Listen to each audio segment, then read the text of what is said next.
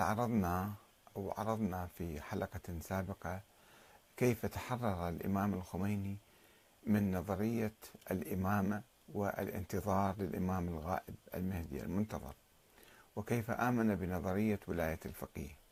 وقد أحدث بذلك في الحقيقة ثورة كبرى في الفكر الشيعي آه، نحو الفكر الديمقراطي وإقامة الجمهورية الإسلامية.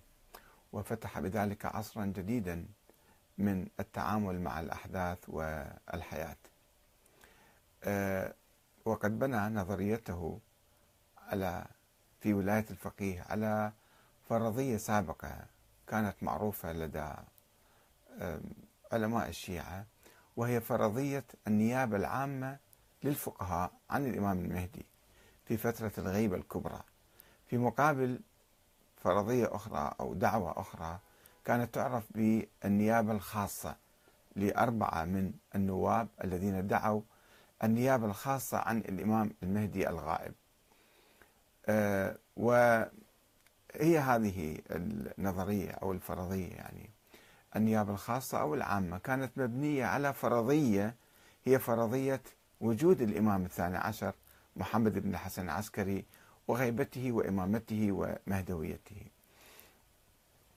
وهذه الفرضية آه، انطلقت وانبثقت من فرضية أخرى هي فرضية الإمامة الإلهية لأهل البيت القائمة على العصمة والنص والوراثة في سلالة علوية حسينية آه، هو بالتالي توصل إلى أن الفقيه له صلاحيات الإمام المعصوم. حسب نظرية الإمام الإلهية باعتبار الأئمة المعصومين معينين من قبل النبي والنبي معين من قبل الله. فإذا شرعية الولي الفقيه الحاكم اليوم تأتي من السماء باعتباره نائبا عن نائب عن نائب.